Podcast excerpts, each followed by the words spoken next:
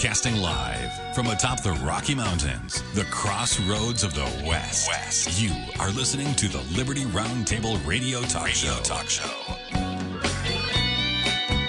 All right, happy to have you along, my fellow Americans. Sam Bushman live on your radio. Hard-hitting news that networks refuse to use, no doubt, starts now. This, my fellow Americans, is the broadcast for September the 15th in the year of our Lord 2021. This is our one of two, and our goal always to protect life, liberty, and property, and to promote God, family, and country on your radio and the traditions of our founding fathers. Yes, indeed, ladies and gentlemen, we use the blueprint for liberty, the supreme law of the land, the Constitution for the United States of America. That is our guide, and absolutely, we're convinced the checks and balances brilliantly put in place by the founding fathers, one of the peaceful, restorative solutions we still have at our fingertips. As you know, we reject revolution. We stand for peaceful restoration of the greatest country on the face of the earth. A quick recaps in order for yesterday's broadcast.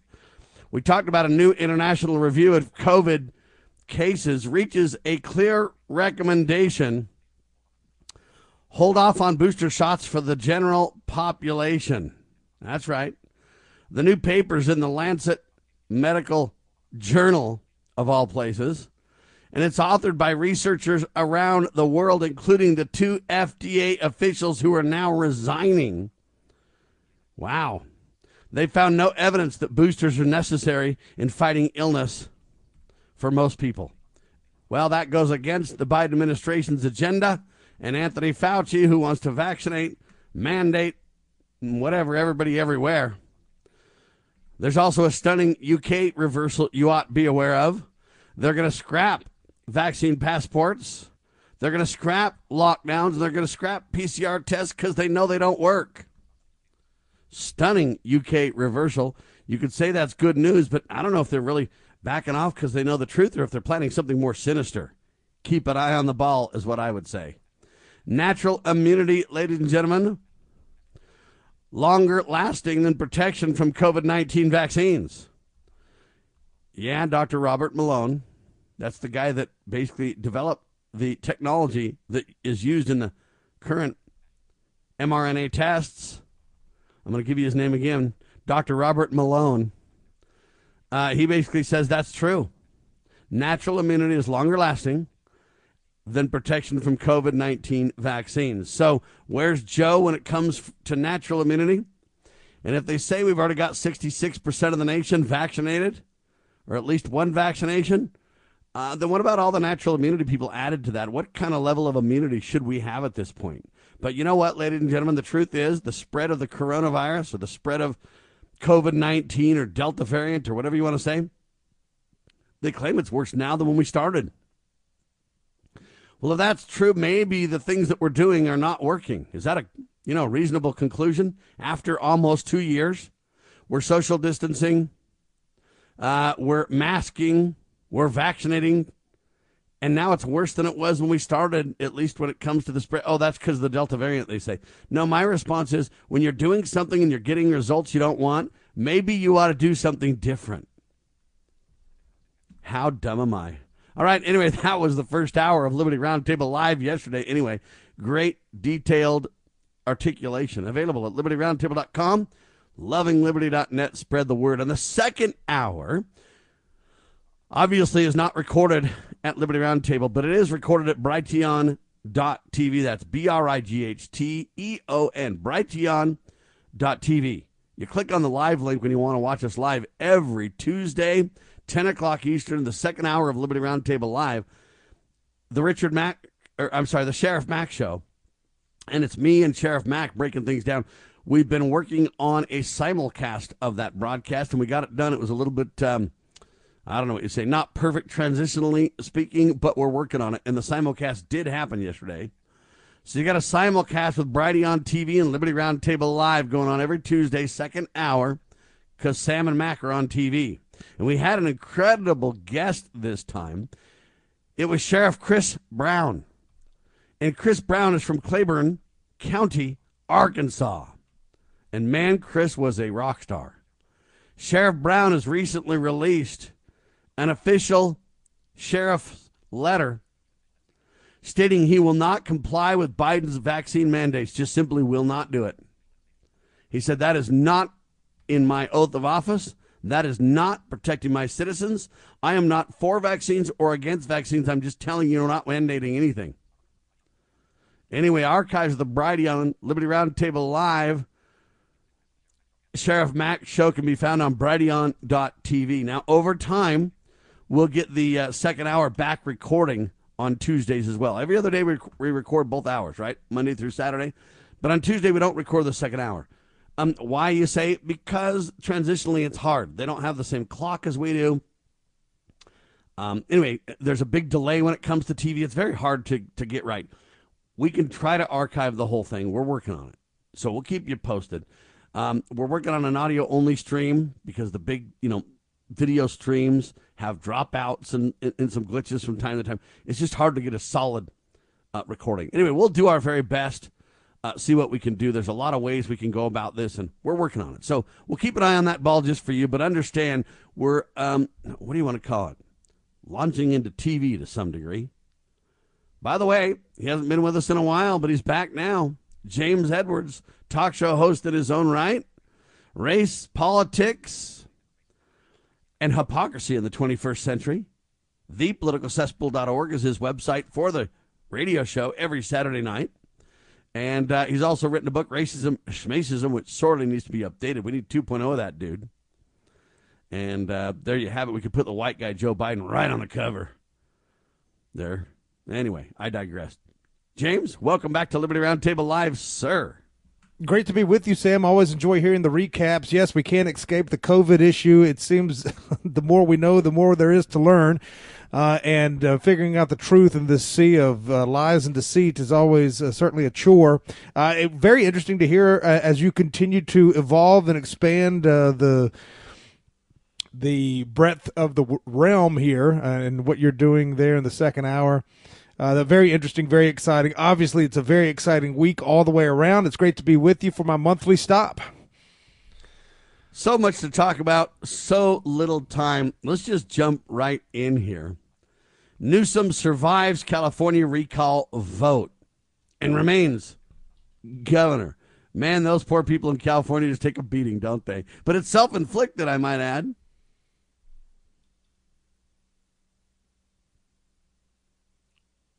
Oh, we'll try to get James back. Oh, no, I'm back. I'm back. No, I got you, Sam. Yeah, no, so sorry. James. Yeah, yeah. Had well, you know, I, I, I read about that with Larry Elder this morning. Larry Elder is a guy that I would have voted for out of the field out there. But the, of course, um, wait a minute. We all know he's black. well, yeah, I, well, you know, I, I, I, that's what they say. That's what he, he looks. He appears to be. But uh, you know, you go back to my campaign with Pat Buchanan back when I started cutting my teeth in politics, and Zola Foster, and we had a fundraiser for her on behalf of the campaign at the house, and uh, you know, she was from California as well. Now that's very interesting. Uh, the these uh, very good, solid constitutionalist uh, black Americans uh, coming out of California. Uh, Jesse Lee Peterson. I get you know that is an anomaly that, that deserves uh, some some research. Uh, of uh, obviously we know that blacks across the country overwhelmingly. 95% uh, plus overwhelmingly vote for the Democrats, and the three of the most rock solid people I'd go to war with at any time, any day, um, from that community all came from California. Jesse Lee Peterson, Zola Foster, and, and Larry Elder. But the whole thing was, I mean, we all know exceptions don't disprove a rule necessarily. The demographic problem out there in California has made it completely unwinnable for anybody with any common sense or reason or logic or whatever you want to call it. Uh, so I guess the gambit would have been if uh, Newsom had been recalled, that then the leader of the pack of the 40 or 50 or 60 candidates running, however many it was, it was quite long, would have become the governor if if I understand correctly. And of that pack, Larry Elder did win, and he won handily. And I guess the consolation prize is that it, it is now Larry Elder's California GOP. The California GOP is his party, or it's made in his image, uh, because he did rise uh, indisputably to the to the head of the pack of the opposition. But Gavin Newsom survived the recall in a romp, uh, 65 to 35. So there was just there was just never any chance. And obviously, you're not going to beat as a Republican of any of any stripe. You're not going to beat the Democrat in a head-to-head race for Democrats outnumber Republicans two to one in California. The only way it would have happened is if Newsom had been recalled, and then it would have gone to the leader of the pack, which Elder was. It was a weird situation. Recalls always are. But I just, uh, yeah, it's never. Yeah, you really get a, lot of mojo for the recall, but not enough mojo for the mass populace is what usually happens. I'm not saying there's not exceptions, but in general, that's the way uh, it kind of works. Now, Joe Biden rolled out to California to really help Newsom, and I find this fascinating. I, I just don't understand how these liberals think, and I want to articulate this and kind of get your take on this, James. So, for the last, I don't know, since Trump rolled down the escalator, what, 2015? They've been saying Trump is a racist. He hates blacks. He's a white supremacist. He's dog whistling uh, all the uh, Nazis and all the KKK leaders and uh, everybody on down. Uh, and uh, you know he virtual si- signals and it goes on and on. That's what that's what their narrative was, right? Yeah, that's correct. All right now, Biden rolls to California. I don't know if it was yesterday or the day before, but just recently, right before this recall kind of went out. And Biden mocks Larry Elder as a Donald Trump clone. Yeah, Biden mocks Larry Elder as a Donald Trump clone. Says Trump, Republicans trying to stop us from beating this pandemic. So let me get this straight. I'm kind of stupid. Donald's a racist. Larry's black. And now they're like twins. Liberty Roundtable live.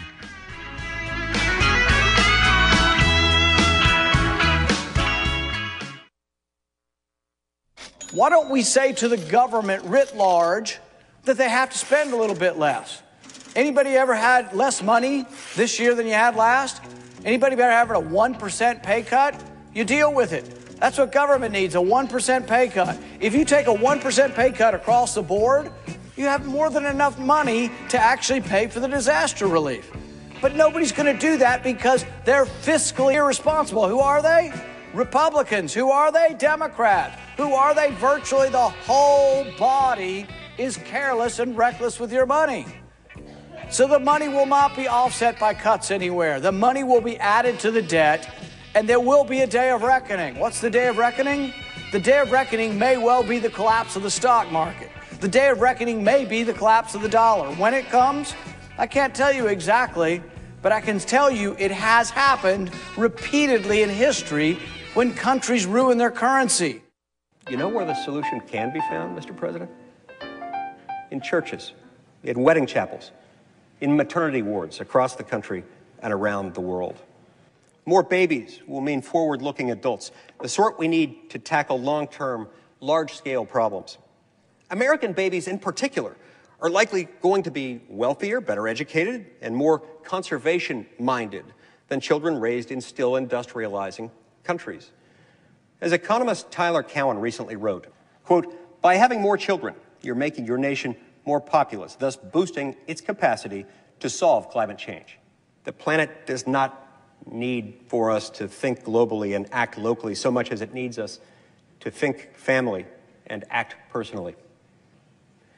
The solution to so many of our problems, at all times and in all places, is to fall in love, get married, and have some kids.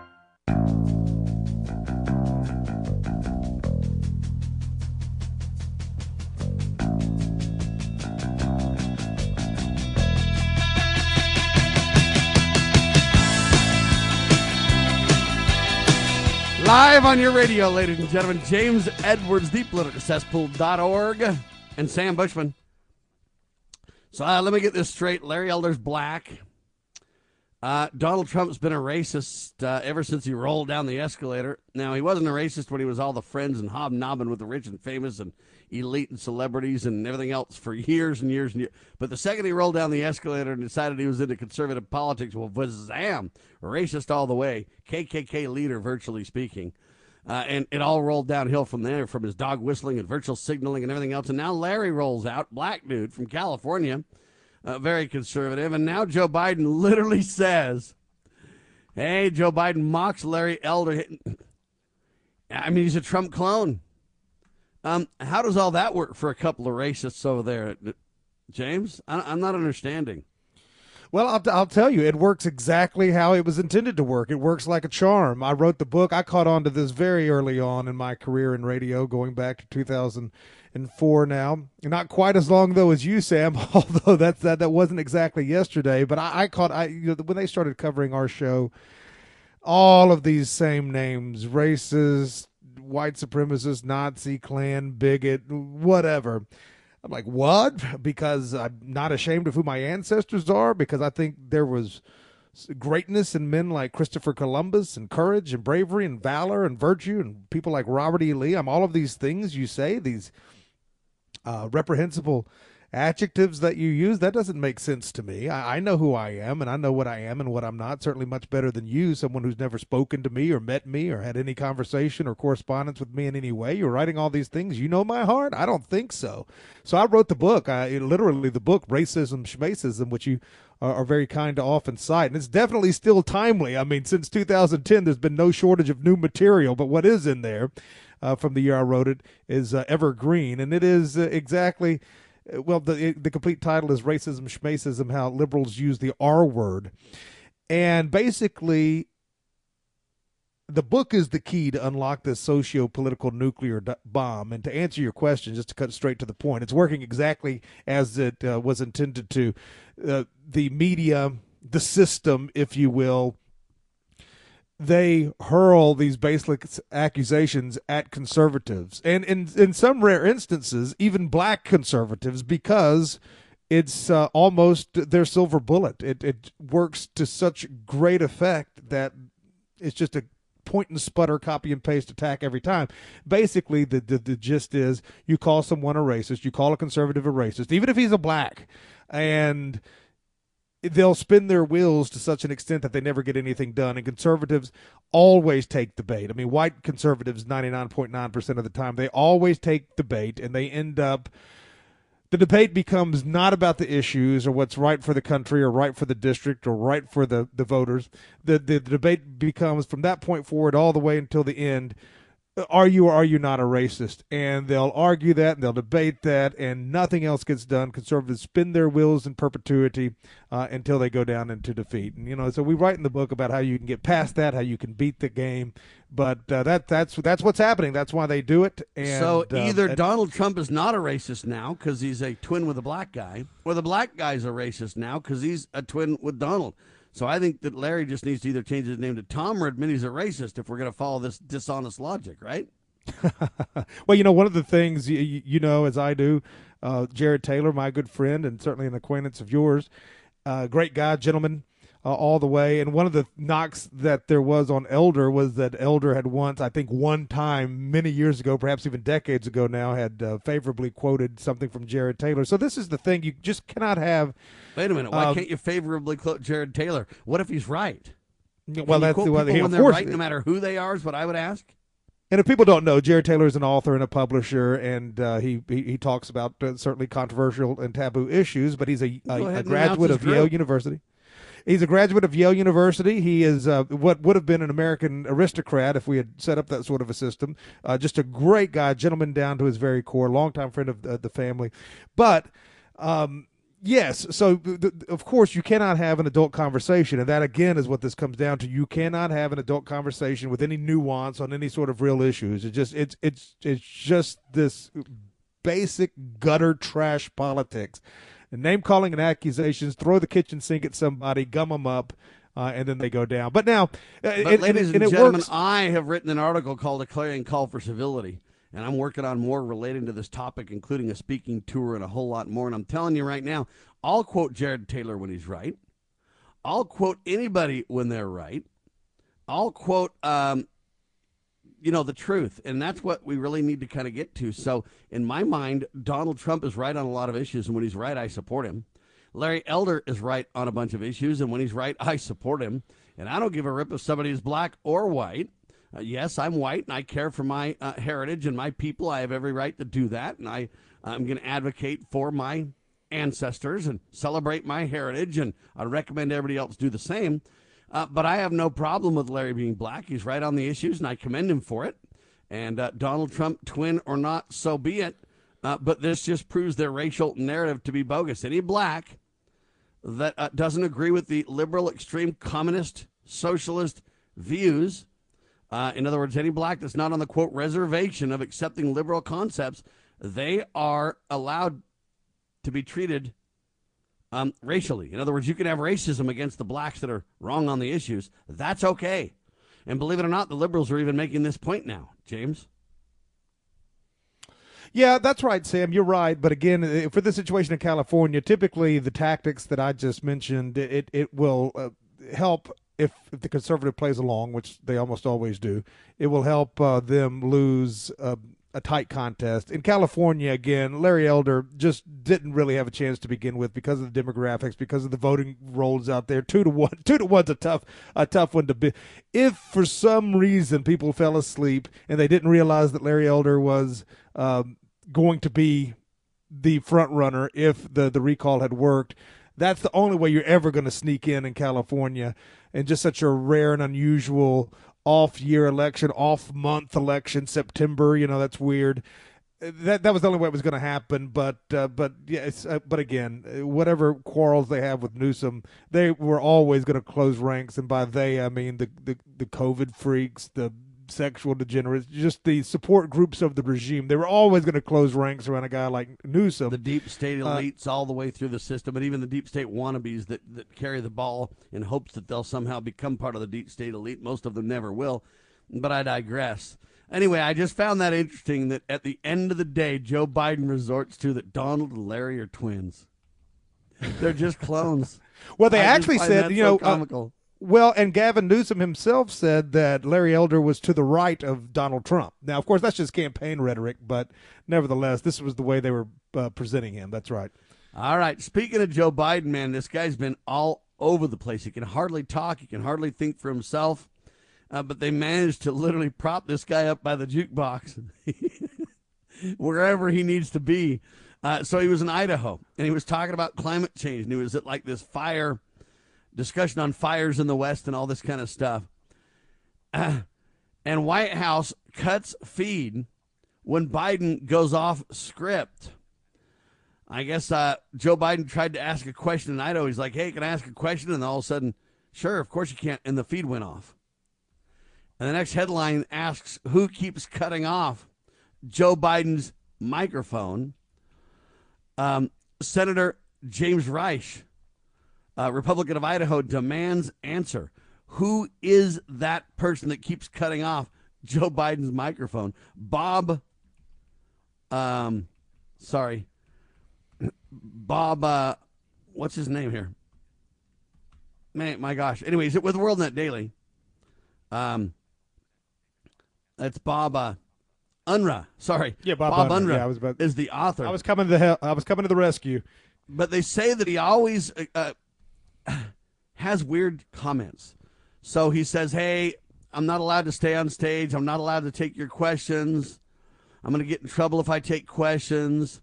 He cites his instructions to get off stage, and now they're literally cutting uh, the feed. The White House is cutting the feed to Joe mid sentence and serious news ops. And this senator now is saying, you know what? Who's doing this? We got a problem. And so I find this interesting for a guy that says Donald's a racist, and now he says the black guy and the white guy are clones. Very interesting. Uh, what do you think of this, though? They're cutting off his mic, and now people are starting to ask serious questions, James. Well, we, we, that that's no surprise at all. They they have kept him on such a tight leash, he, you know, barely letting him leave his basement, even going back to the campaign. It was it's always very strange. I mean, that's a clear admission that he's just not right. There was a, in fact, I was watching I'll tell you when we come back. I hear the music. I, I got a, a, nice rejoinder to this one about the, the mental state of Joe Biden and another example to prove your point. Hard hitting talk at your fingertips, ladies and gentlemen. Donate liberty, liberty donate liberally. LibertyRoundtable.com, lovingliberty.net. Spread the word, tell the tale. This is the one and only Liberty Roundtable Live. James Edwards in seconds.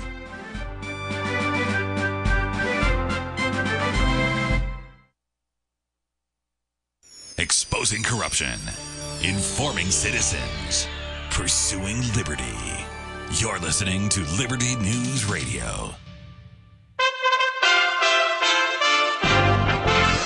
USA Radio News with Lance Pry. Democrat Gavin Newsom avoided a recall vote in California, winning roughly two thirds of the vote his closest competitor, Republican Larry Elder, has given his concession speech. There were nearly 1 million votes that went to other candidates. The reason we started this campaign is because Governor Gavin Newsom was sitting up there at the French Laundry restaurant with lobbyists who contributed to his campaign, with the people who drafted the mandates that they were violating the South Carolina Law Enforcement Division is reporting South Carolina police have arrested a man who allegedly conspired with Alex Murdaugh. He's the high profile attorney whose wife and son were murdered in a double shooting back in June. Police allege the plot was to shoot the father and get millions in life insurance payouts to his living son. 61 year old Curtis Edward Smith faces charges of assisted suicide and conspiracy to commit insurance fraud in connection with the case. USA Radio News. Nielsen says more than 30 million Americans are now tuning in to Newsmax TV. It's one of the biggest media stories. Newsmax is available on all major cable systems. And if you cut the cord and don't get cable, you can still get Newsmax. Find it on your smart TVs like Samsung, LG, and more. Just go to your smart TV channel guide or download the free Newsmax app. Newsmax also streams free on Roku, Xumo, Pluto, Amazon Fire, or TiVo. And 7 million people have the Newsmax app on their smartphone. It takes seconds to download it on your phone, and there's no paywall or subscription. So watch Newsmax for breaking news anytime, anywhere. President Trump says Newsmax is really good, and Forbes calls Newsmax a news powerhouse. Find out why tens of millions of Americans are watching Newsmax TV and going to Newsmax.com for breaking news. It's a source you can trust. Newsmax is real news for real people. Day two, Blinken answers Senate questions. Secretary of State Antony Blinken spent a second day on Capitol Hill Tuesday testifying before the Senate Foreign Relations Committee on the U.S. withdrawal from Afghanistan. Senator Bill Hagerty was one of the members who questioned the secretary. The Tennessee Republican says one thing he wanted to hear but didn't was accountability for the withdrawal and its failures. We put America's reputation in the worst position that it's been in my lifetime. If you think about it from the perspective of the veterans that have served, from our allies who have served alongside us, I mean, this is something that is extraordinarily difficult to even comprehend. The fact that we would have put the Taliban in a stronger position than they were 20 years ago when we went in, the fact that we'd have left them armed and made certainly the region much more dangerous now, if not the entire world, uh, that's something that's very hard to square. And what we're seeing is a lot of equivocation, spinning. You know, people are trying to simply deflect. Mm-hmm. Uh, the Biden administration is not taking responsibility for this. I was very direct with Secretary Blinken today. Accountability is critical here. I appreciated the way he answered, but we've got to get to the bottom of this. USA Radio News.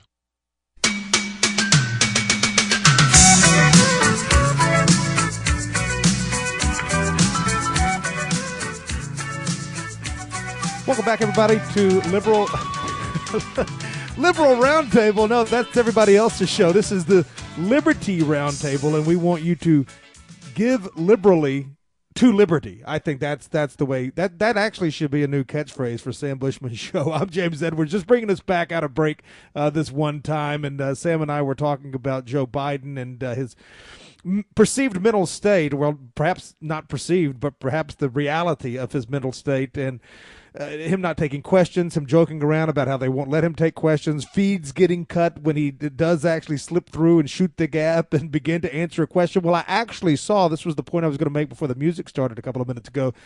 I actually saw. Uh, a little impromptu where he's walking around. It was a 9 11 memorial event, and this was uh, on C SPAN, so obviously it wasn't very widely seen.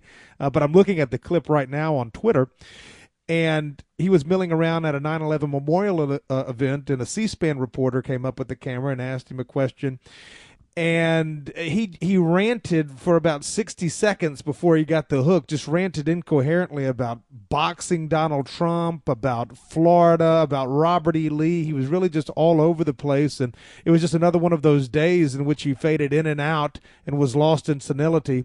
But even on his worst day Sam I would say now that he's not as bad as George W. Bush though. I mean here you had or perhaps they they are no different than one another uh, on, hey, hey, on James, 9/11. They're, they're, clones, my friend. They're clones. They, ideologically speaking, or or at the very least, they're just doing exactly what they're they're told to do. I have a joke that's not really a joke. I mean, these people are only the president. It's not like they're actually the ones in control.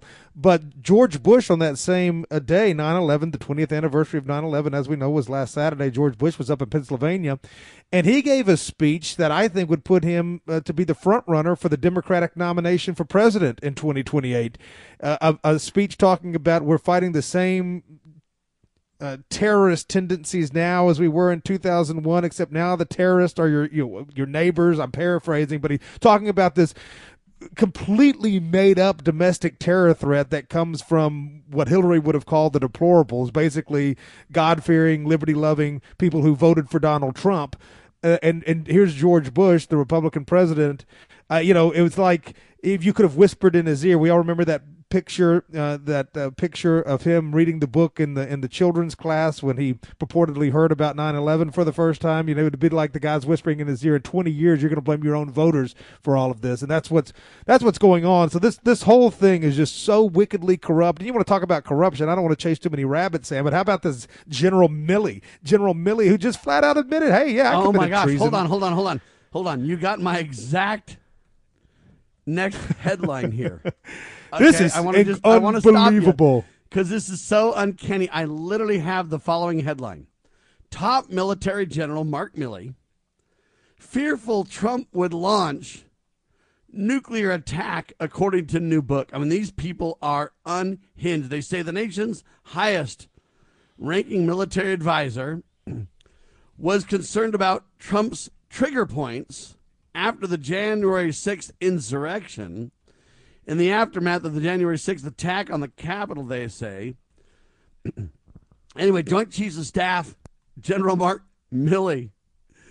Um, by the way, he was Donald Trump's former top military advisor, which is very scary. I think Donald had a lot of deep state thugs uh, in his uh, cabinets, etc. But listen to this, though. They say that he literally took precautions to limit Trump's ability to launch a military strike or deploy nuclear weapons. That's according to a new book. So you think about this general, and we wondered who controls Biden. And now you find out that a general, a top general in the United States, literally admits that he took actions to circumvent the president of the United States' ability uh, to take care of business for the United States of America. In my view, this is criminal activity blatantly um, documented in this book. The question is, how true is it all? Would literally need to get people under oath for this. But this is out of control, James. Well, if that's true, it's nothing short of treason. And you, you look at this ridiculous narrative about the January 6th protesters who, you know, certainly were milling around, perhaps uninvited, and or perhaps in some cases absolutely invited, but it never, it, nevertheless, they were inside the Capitol, and apparently that's like an insurrection, that's sedition, that's all of these things. Well, if milling around completely unarmed, grandmas in their fanny packs, if that's like, uh, you know, the greatest threat to Washington since the Confederates were knocking on the door, uh, what is this? Here you have this general who is the head of the Joint. Uh, by, by the way, by the way, hold on. This general whose boss is Donald Trump the president of the United States of America, sir? Well, that's right. And here he is uh, supposedly, or apparently, or at least allegedly, admitting that. And okay, his whole premise is fanciful. So after January 6th, he really thought Donald Trump was going to launch a, a, war against China just to try to come up with some sort of scheme to stay in office. I mean, that's ridiculous, uh, flat on its face. But and he's talking to his counterpart, which would be the top ranking general in China, saying, Hey, if, if Trump does anything, I'm going to call you first. I'm going to let you know. Hey, if Sam, if that happened, that is flat out hardcore treason. That's that's firing squad stuff. If you are undermining, well, and or if he or if he took actions to limit the president's ability to take action if it were necessary. So let's say there was a real threat and the president really needed to, to take action for whatever reason. Might it be stymied by this limiting of the president for? Uh, the other political agenda. Now, the story goes on in the book claiming that, you know, they were worried about Donald Trump's mental faculties and stability and safety, and they were worried about his triggers. They said he kept coming up with all these conspiracy stuff about the elections and da da da da. But might this general be mentally paranoid? All right, well, look, this let, general.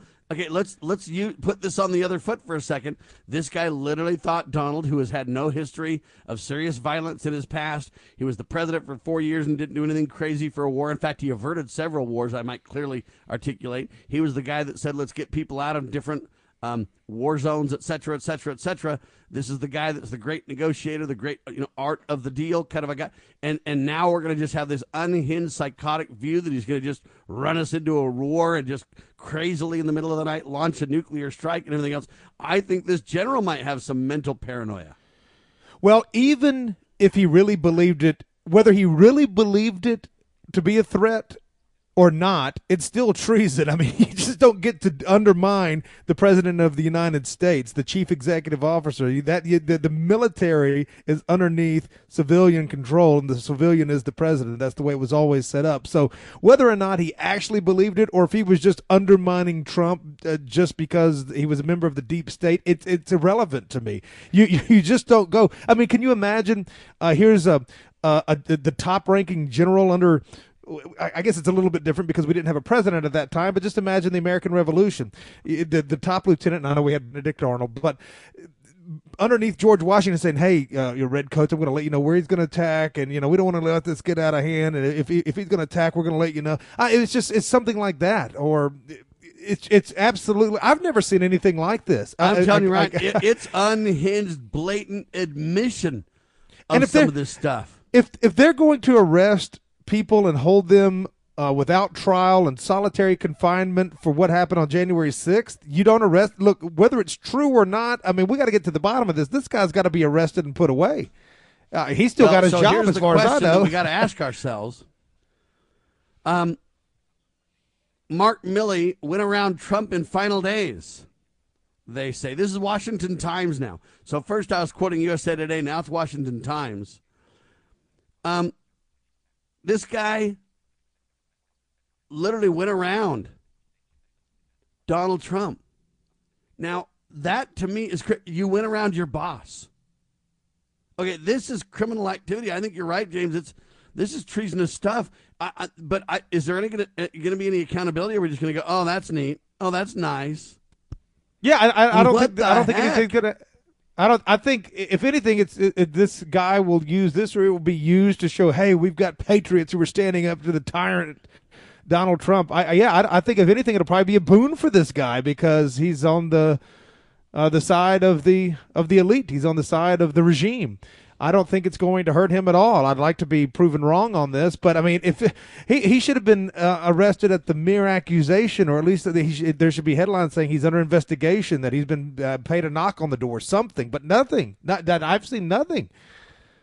I mean, conservative media, which is completely impotent uh, or or up in arms about it, but uh, OAN and Newsmax is, isn't going to get the job done when it comes to uh, seeing justice be done in this situation. And again, we don't know how much of it is true or not true. I mean, anybody can well, say anything. Here's, God here's knows the headline, in the media. Though. It's getting more and more true uh, as we speak because the headline says this: General Mark Milley. I believe it.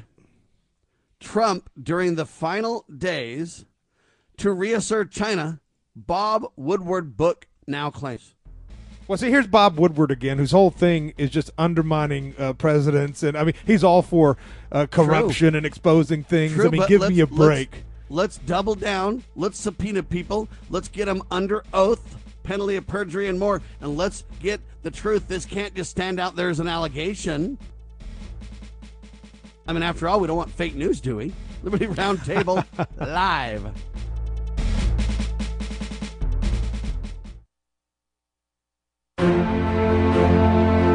Foundation for Moral Law is a nonprofit legal foundation committed to protecting our unalienable right to publicly acknowledge God. The Foundation for Moral Law exists to restore the knowledge of God in law and government and to acknowledge and defend the truth that man is endowed with rights not by our fellow man, but by God. The Foundation maintains a twofold focus.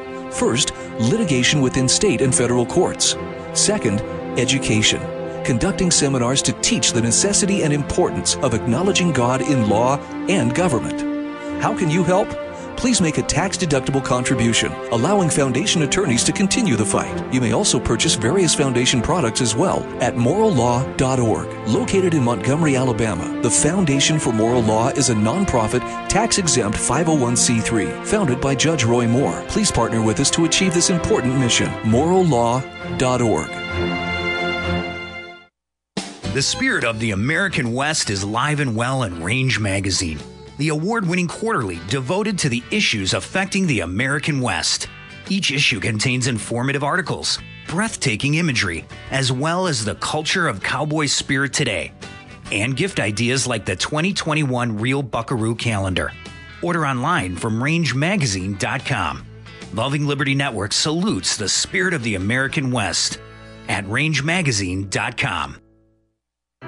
Well, my mom smokes and my dad smokes, and I saw them smoking, so I tried it. They're telling me not to smoke, but they smoke themselves. When it comes to smoking, are you sending mixed signals? But when you teach someone a certain way to do things and you go back on that certain way, it sends mixed signals to the person that they're trying to teach. The parents need to be the example. Smoking.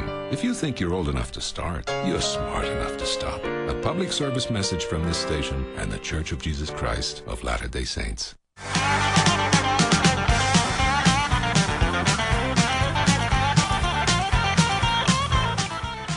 Back with you live, ladies and gentlemen. We're calling it treason on Liberty Roundtable Live.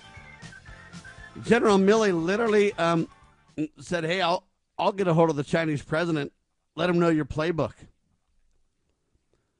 treason. Milley secretly called Chinese general to tell him that he'd give advance warning of the U.S. quote attack book. Michael Austin with the story.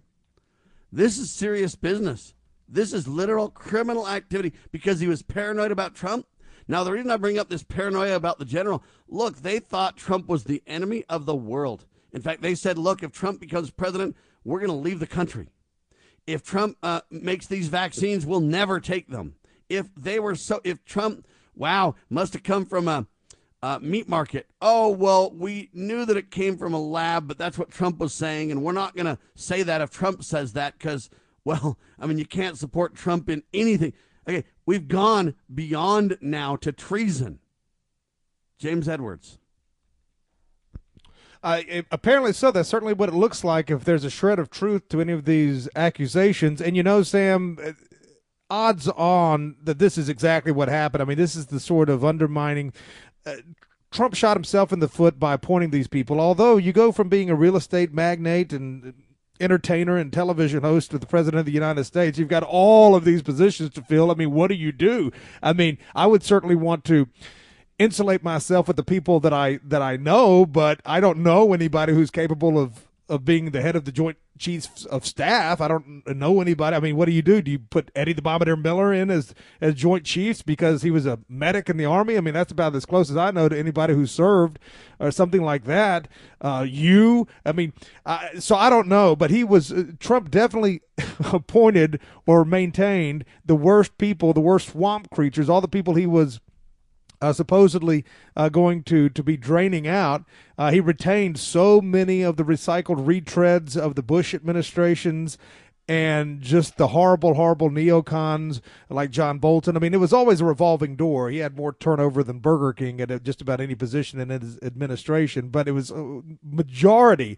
I mean, Kayleigh McEnany, uh, the last press secretary he had, was solid. I mean, she had his back. There were a few people who were loyal to the to to the plan and to the man. And, and of course, Trump was flawed in, a, in his own right. But he, he, I do think he had some good instincts, or at least he pretended to. I mean, his rhetoric was certainly rhetoric you wouldn't have gotten from any other Republican. But by God, did he not uh, surround himself with people who would betray, uh, throw, uh, you know, do everything they could to undermine him from within his own administration? And if this is true, this is the not only just the most extreme example I've seen from anybody who was working against Trump, even while being employed by him. This is actually treason against the United States. He basically said during a phone call, Hey, General Lee, he's talking to the Liberation Army leader here. You, you know what? If we are going to attack, I'll call you in advance. It will not be a surprise. I mean, now if this is true, and I'm not here to say that it is true because I don't know. This is what the book is alleging. Um, but the book uh, is out, and I don't really hear any denials of this by anybody, really. Okay. I just find this interesting, too. I don't hear a lot of pushback that it isn't true. Um, Bob Woodward and Robert, was is it Costa wrote this book together? Yep, yep. Robert Costa and Bob Woodward on this thing. Okay, either Bob Woodward and Costa need to go to prison for lying if they don't have the facts and the evidence to back up their salacious claims, or this is true and General Milley needs to go to prison for treason, or you don't worse. have you don't have to squint I too hate to say the worst to 'cause I don't advocate really for that. But look, this is where we are, and the question is: Is is Milley the only one that was in on it? You got to ask that question too, James. Well, I doubt it. And like I said, you don't have to squint too hard to imagine a scenario where this is true. And I, and again, I, it, look, I mean, we can do a little search here this morning. I mean, this has just come out over the course of the last 24, 36 hours. So we can do another search this morning to see if Milley has gone on record yet. But if he hasn't, I'm betting uh, that it's because he's probably getting pat on the back. He's probably getting pat on the back by uh, the deep state, never Trumpers, anti Trumpers, which, again, you focus so much on the man, but let's just talk about the people who voted for Trump. That that's that's what these people are really against, even more than the man uh, that represented, or at least supposedly represented, our our people. They hate Middle America. They hate the kind of people who voted for Trump and everything that they stand for, being Christians, being uh, nuclear family, so on and so forth. So I'm betting by undermining Trump, which was by extension undermining his base that this guy's getting pat on the back right now. I mean, this is probably going to be great for him at the cocktail parties up in D.C. I don't know how to respond to this. I mean, you've got look if if if, if this isn't true, you've got to deny this immediately. You've got to say, listen, I, I had my disagreements with Trump. Uh, we had different visions, uh, but I would never undermine the president of the United States by going to uh, the the opposing army and saying, "Hey, if he does anything, I'll let you know before anybody else." I've never heard that before. I don't. I'm looking for denials here by Milley. I don't really see any, James. That speaks loudly. Silence uh, speaks loudly. The silence is deafening here, as is often said. I just I don't know if it's true, but I would have to say it's probably true, and I'll tell you why. I don't think these two authors would come out with such a bold claim that could be proven false. And um, you got to understand these aren't call. Can we document the phone call? Costa and Woodward. Uh, these are again. We don't give credence and credibility to the establishment press, but as far as the regime media goes, these are two of the top dogs. This isn't some obscure, for lack of a better term, right wing blogger. I mean, these are two of the by, by as far as they laud themselves and as far as credentials go within the controlled media, these guys are the tip of the spear. I mean, th- this is how big they are. So these aren't people who I think would flippantly come up with something like this. Yes, they're going to have a left wing narrative. Yes, they're going to oppose us. Yes, they're going to lie about certain things. But about something like this, so exact and so specific, I I doubt it. Or at least they believe that they're right, and at least they have sources to back them up. I mean, again. Well, and, and there you go. And the only reason I'm giving a little bit of benefit of the doubt here is because we haven't heard the other side of the story, and there hasn't been a court case proving this to be reality. But here's another interesting headline that I want to kind of bring out to you about this, James. This is interesting again. So, Mark Milley has been known to say, I don't understand white anger, hatred, and rage. So now Mark Milley calling the president literally a white supremacist. Listen carefully to this. Joint Chief Chairman, so we're talking about Mark Milley now, feared potential Reichstag moment aimed at keeping Trump in power. Yeah. What do you think of that?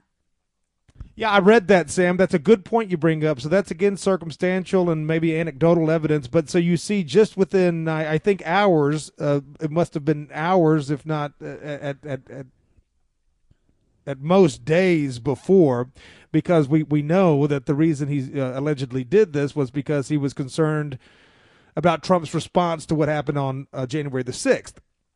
And yes, he had already gone on record as calling Trump supporters Nazis, and this was the new what Night of the Long Knives or, or Reichstag fire. These people that didn't even, you know, and for most of them, they were like walking in line like they were going on a museum tour. They didn't even get out of the queue. I mean, we've seen footage of this. We've seen the stuff. It's it's interesting how everybody can see the same footage and and come to wildly different conclusions on what they saw. But yes, yeah, so we know that he had a problem with Trump and Trump's voters, comparing them to Nazis and and thugs and whatever. And it was because of Trump's response to nine uh, to to uh, January 6th or lack thereof, in his opinion, Milley's opinion, that he made this call. So that that actually, what you just read, actually it adds, adds a more little more credibility. Now, here's the other interesting thing too. They say he talked to aides about this, meaning Mark talked to aides about his concern. Carol Leonnig and Philip uh, Rucker report in "I Alone Can Fix It." I guess that's another book. Donald Trump's catastrophic final year. Milley described the stomach churning feeling as he listened to Donald Trump's quote untrue complaints of election fraud, then drawing a comparison to the 1933 attack on Germany's parliament building that Hitler used as a pretext to establish a Nazi dictatorship. So you've literally got multiple books now, multiple witnesses, aides speaking out. This is a quote Reichstag moment Milley told aides, according to the book. This is this is just unhinged as all get out. There's no evidence of any of that going on, and all they're doing now is adding fuel to this fire of treason on January 6th. Well, I don't know if you know, but we've proven now that the Capitol Police have 14,000 hours of video that they're unwilling to release. Many experts are saying that would tell the truth on what happened on January the 6th. Judicial Watch pushing to gain access to the 14,000 hours of video that the government will not release. So this is getting bigger and more, I don't know what you want to say, but treasonous by the second, James. A lot of smoke on this one, and you know what they say about that, but uh, again, what you had on January 6th clearly was a protest that got a little out of hand, and and, and that's it. Uh, the, the, the the most egregious thing that happened on the 6th was the murder of of that uh, former, uh, what was she, Army Ashley Babbitt, who was murdered there by the uh, Capitol officer.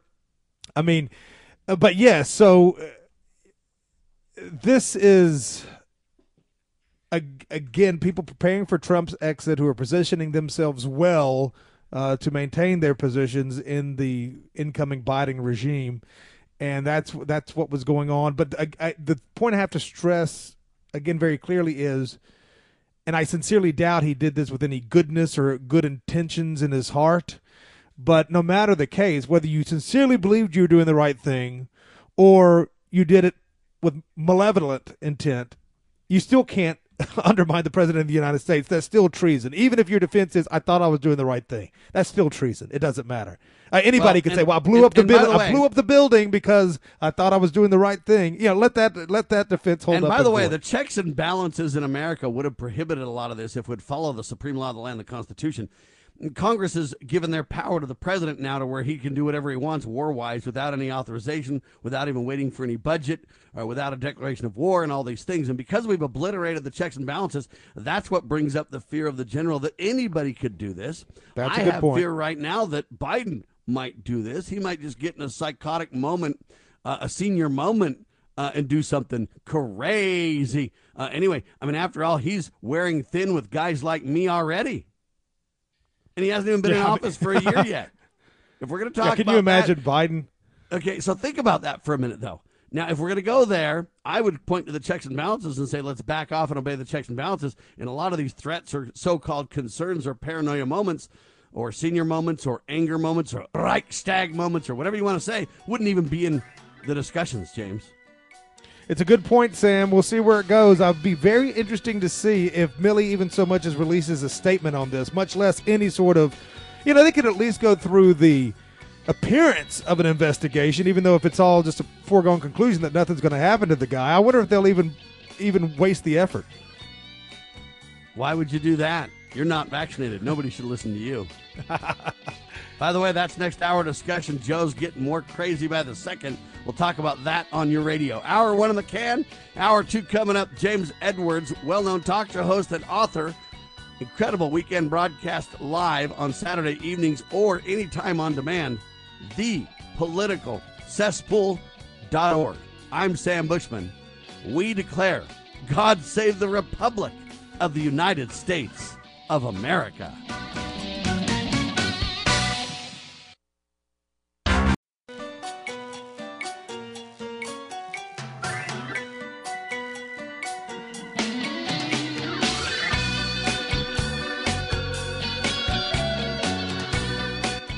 Broadcasting live from atop the Rocky Mountains, the crossroads of the West. West. You are listening to the Liberty Roundtable Radio Talk radio Show. Talk Show. All right, happy to have you along, my fellow Americans. Sam Bushman live on your radio. Excuse me, hard hitting talk at your fingertips, always. 24 7 on demand radio. Live six days a week, two hours a day, telling the tale of liberty on Tuesday's second hour, even TV. How do you like that? Now, I got uh, James Edwards with me both hours. We're grateful for him joining us once a month. His commentary and insights are very valuable indeed. James Edwards, well known talk show host and author, author of Racism, Schmacism, and uh, his talk show, thepoliticalcesspool.org. Check it out. Incredible, award winning three hour broadcast every Saturday night, and then on demand at your fingertips around the clock at thepoliticalcesspool.org. So, can you imagine? Um, I'm kind of thinking that Joe might just have a senior moment. And he's like, Kamala, why don't you go ahead and throw me the football? Is that a concern, James? Yeah, I mean, imagine you don't like Donald Trump's politics, and because he has an irreverent style with the media, which they certainly deserve, you can't trust him not to go to war with China to create an event that may keep him in office, but you'll let Joe, who is obviously battling with some level of dementia or, or senility, Alzheimer's, whatever it is, he's obviously not all the way there. But that guy, that guy alone, he and him alone uh, can can uh, hold hold the key. I, I, of course, I don't think even if Biden had a plan to launch a war that he'd be able to. I, I think they probably. I don't do think he'd have a plan. I just think he might have a senior moment, though, and think he's doing what's right. He might, you know, sometimes you know if you go back in history, there's been times in history that he might. Uh, Joe's old. He might go back to one of those times and think it's that time now. Uh, he might, you know, who knows what he might do. Yeah, well, maybe he, is, he's getting confused with all this talk about how every Christian conservative is a Nazi. Maybe he thinks the Nazis have taken over and he's got to he's got to nuke America to get them out. I mean, you just don't know. But I don't think yeah. he could execute the plan even if he if he had an idea. Uh, all I'm telling situation. you though is when Mark Milley literally goes around the president of the United States, his boss, to ensure or assure China. When this guy's fearful Trump would launch a nuclear attack when this guy commits treason and secretly calls the Chinese Liberation Army general to tell him to give advance warning of an attack. Okay. When he literally openly talks to his aides about fearing a quote Reichstag moment. You're more fearful of Trump in a Reichstag moment than you are the communist Chinese. Literal, um, well, the greatest threat to America ever known. I mean, it wasn't, but a few years ago, China flexed their muscle and said we might have to commit a economic nuclear option against America if they don't stop it. Okay, and this guy's literally gonna. This is unhinged. Anyway, we've talked about it enough, but I'm telling you, I think that we need to well, really it, have a, a, a due process of law. We need to put people on the stand. They need to be forced to testify uh, to the truth of this. And either Bob Woodward and uh, Costa uh, either these guys need to be outed as fake news, or we need to have the truth that Milley did do these things, and we have treason on our hands. And I yeah, don't and, think and, you know, we can step back and not have answers on this, James. I don't think that's. I mean, I guess they might do that, uh, but where are the Republicans to stand up on this and say, "Wait a minute, now this is not game playing here. We have to have the truth. Either we've been peddled fake news, we need to dismiss it, or we need to drill to the bottom of this. And if this really did happen, I mean, you kind of wonder if Milley went around Trump, what else did they do to ensure Trump's inability to stay elected? In other words, how far did this go? If the top general is going to literally commit treason because he's so, quote, fearful, what else might have been done? Now we need that 14,000 hours of what happened at the Capitol building 10 times more because that's the trigger point about which Mark Milley's talking about. He felt like, hey, Donald's getting crazy. Donald's followers are crazy. Now we get, well, we need those 14,000 hours to know who really did what now. If the top general is doing that, who else is doing what, when, where, how, why, right? Well, as you said, Sam, we've we've talked about it at length to the extent of the information we have, which is not much more than the allegation, but the allegation from two deep swamp monsters who uh, value their credibility within the thoroughly discredited establishment press. what I mean by that is, I don't think they would go after one of their own if they didn't have what they believe to be some some pretty concrete ev- evidence. That's Woodward Costa. Now, uh, we just heard in the top of the hour news break, uh, in between hours here, an update that confirms exactly what we thought. The allegations are out there, and there has, to this date, which is now a day or two later, no response whatsoever from Milley. I don't know how to respond to that either, except for, um, you know, silence is fairly interesting. Because if you didn't do it, in my opinion, you would stand up boldly and say, This did not happen. I want you to prove it. I'm going to be suing Woodward and Costa on this thing uh, because I, you know what? This isn't true. They're lying in their book. I'm going to, you know, see if we can get a judge to prove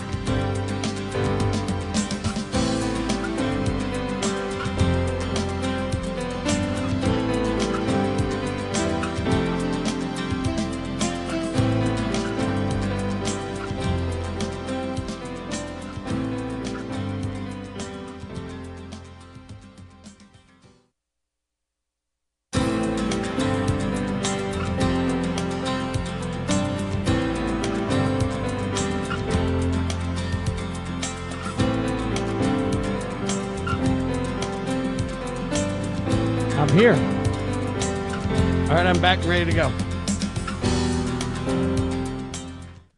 All right, back with you live, ladies and gentlemen. I don't know, man. When you have topics like this and you get cut off by the internet, you got to kind of wonder. You know, do we have a real problem? James had problems with the internet earlier today, right? And now, uh, uh what Cameron, the network, has problems. You got to wonder if there's something to this. I don't want to make a big conspiracy out of that, too. I'm just saying it's interesting. You're talking about a general committing treason. Uh, you're talking about Joe Biden's inability to run the country. Uh, you're talking about a Reichstag moment feared by General Milley. But I would say this uh, about Milley, too. I mean, this guy secretly called the general. If I did not do that, and a book was coming out claiming that I did, I would be all over the news in a second saying this is absolutely a lie. I need them to prove it. This is bogus. I will sue them. I'm asking a judge to prevent the book from even coming out. This is insanity. It did not happen. But I don't hear anything like that from Mark. Do you, James?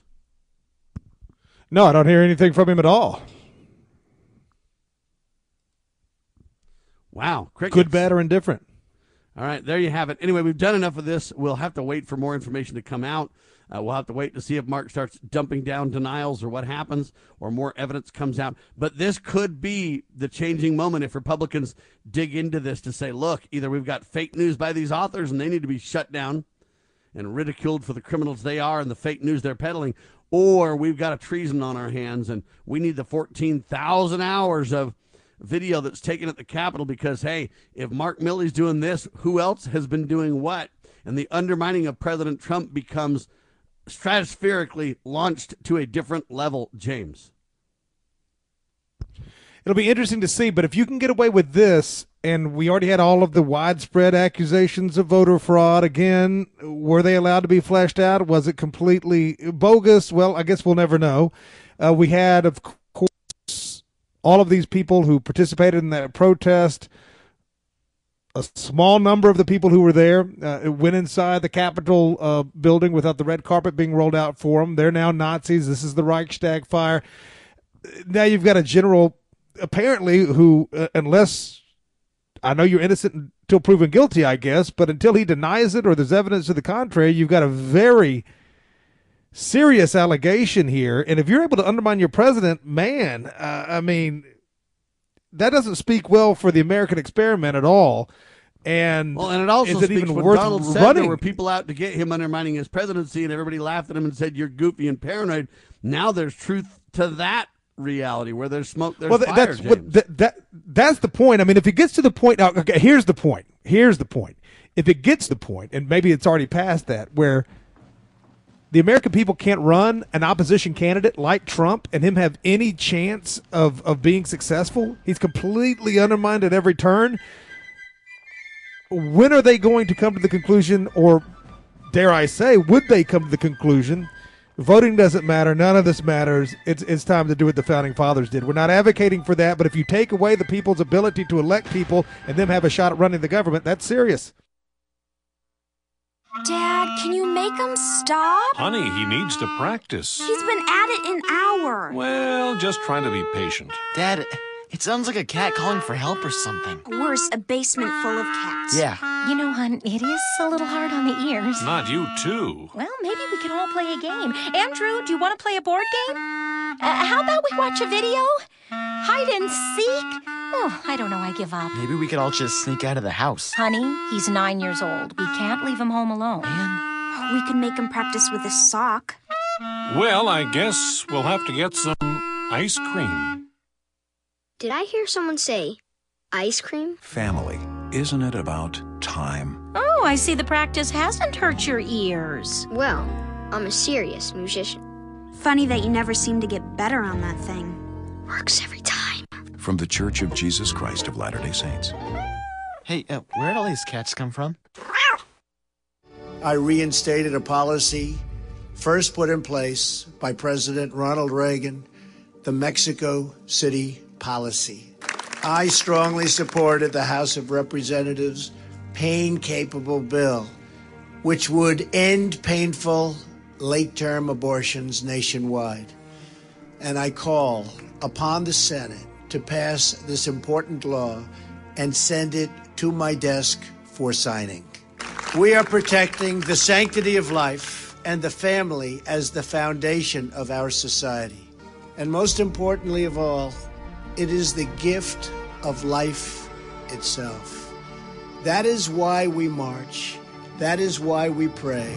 And that is why we declare that America's future will be filled with goodness, peace, joy, dignity, and life for every child of God.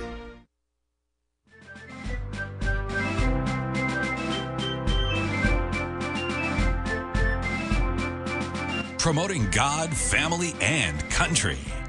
You are listening to Liberty Roundtable Radio. All right, ladies and gentlemen, sorry for the uh, internet glitches. We've been having some internet trouble. It's probably not a conspiracy to take us down. We've been having some internet trouble at a studio, and we have two different connections. And we were told one connection was fixed, which is our best connection, so we switched to it. Uh, but they obviously haven't fixed it. So anyway, Uh, thanks for your patience with that. I thought an explanation is appropriate. I'm not really uh, liking calling out conspiracies when there isn't one. So there you have it. Joe Biden's plan, ladies and gentlemen, to combat COVID 19, they say is more than a vaccine mandate, James. James Edwards with me, thepoliticalcesspool.org. Um, it's more than a vaccine mandate, it's a testing mandate as well. USA Today. Now, I want to talk about this a little bit, James, because this is critical. So, if you decide, they say they're not forcing you to do anything, and this is how they're playing the game. Because, James, if you want to avoid the vaccines, all you got to do is get tested all the time. If you want to avoid the testing all the time, all you got to do is get the vaccine, James. And so you have great choices. Yet neither of them work really for my schedule. And yes, the Biden, I, I, I, I know you've talked about this with the Biden mandates. Every company that has over 100 employees uh, now going to have to mandate vaccines. I mean, completely uh, unimaginably, I would say illegal. Uh, but nevertheless, uh, you you wonder why aren't there doctors to have a dissenting opinion? And we've talked about this. You've talked about this. The, the short answer, of course, is that there are, there are, uh, but you really run the risk of losing your license to speak out against the established opinion here. And so we had what I think was one of the very best conversations that I've yet heard over the course of the last nearly now two years of the COVID phenomenon and hysteria. Uh, a few weeks ago on my radio program, we had a gentleman by the name of Dr. J.F. Gariepy, and he is uh, a doctor of neuroscience. And he gave a very, very nuanced view on this, uh, not over the top in any direction, uh, but his conclusions were just rock solid. And we talked about you know the doctors. Why aren't there more doctors? Not every doctor could possibly be on board with this. And, and, and he made made the point that it is monkey see monkey do and people fall in line with peer pressure. And of course the doctors who we have seen speak out at school board meetings and things of that nature are completely savaged by the press and they're running the risk of losing uh, their ability to make a living. Uh, Dr. Uh, Russell Blaylock, who uh, some of your audience may know, he uh, also is a board certified neurosurgeon and health practitioner, now retired, uh, but he has written excellent, excellent, excellent articles about these vaccines. So there is not a consensus. I mean, it would appear to be that way, but I will tell you this, Sam. I, I talked to two registered nurses who work on COVID floors. Now, listen to me here. You want to talk about frontline people uh, one, uh, they, well, I want to, I won't give any more details than that. Two nurses I talked to this week in different states, two different states. Uh, both states, by the way, that are southern states and that have relatively lax restrictions on COVID. And I said, and they work on the COVID floors. And I asked both of them uh, over the course of, of this weekend, I said, tell me exactly what you're seeing. I mean, what, because it, it is hard to know what to believe. And I said, You work on the COVID floor. How bad is it? Are we wrong on this? You know, I always like you. Uh, it's always smart. I have read so many articles, uh, both esoteric, uh, scholarly, and just the normal point and sputter uh, stuff you see from the everyday regime media where people who don't get vaccines are the new Holocaust deniers or Nazis or whatever, where they're really just trying to, to separate you from society and, and, and make you radioactive.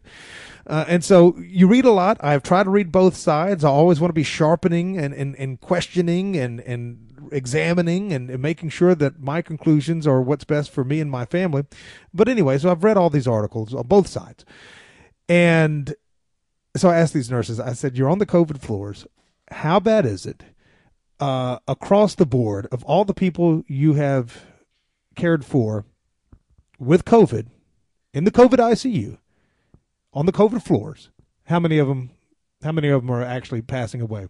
They said well in advance of 90% of people who go into the hospital on these COVID floors absolutely survive. So this, this whole thing, this fear porn thing, yes, you'd rather not get it. And I do believe that whatever's going around now is, is a little more potent, obviously, than what they had last year. Uh, it is still not the Black Death. I'm talking to doctors. I am talking to doctors. I am talking to nurses who are in these hospitals and who are seeing this. Uh, and they are not vaccinated, by the way. They are not going to be vaccinated. They said they will lose their jobs and, and become bartenders before they get vaccinated. They they are uh, they have families, they have they have kids. Uh, they're not going to do it. So I, I, don't know, Sam. I'm talking to people, uh, you, you, but these are the these are the opinions and the eyewitness testimonies that you won't get anywhere else. And so I've I've been blessed to be able to talk to some people who have this experience, and they're telling me, yeah, you probably wouldn't want to get it, but uh, you know, I haven't seen in in my experience as a nurse on these floors uh, anything that compels me to get the vaccine. I'm still more concerned about the long term effects of these vaccines. It's very smart people, uh, long time nurses, uh, years and years and years of nursing. I'm still more concerned with the vaccine than the virus. So that that's what I'm hearing, and I think that that's very interesting. Well, and here's what I don't understand. the problem that I have is you don't hear from these doctors that disagree. You don't hear from these nurses that say, listen, 90 plus percent of the people that come in, even to the ICU, survive. That's a huge reality that we're not hearing anything about. But I just get this fact check. Precursor to ivermectin did win Nobel Prize, but it's not a proven COVID 19 treatment. USA Today. And they go on and they basically trash the horsey poop medicine etc.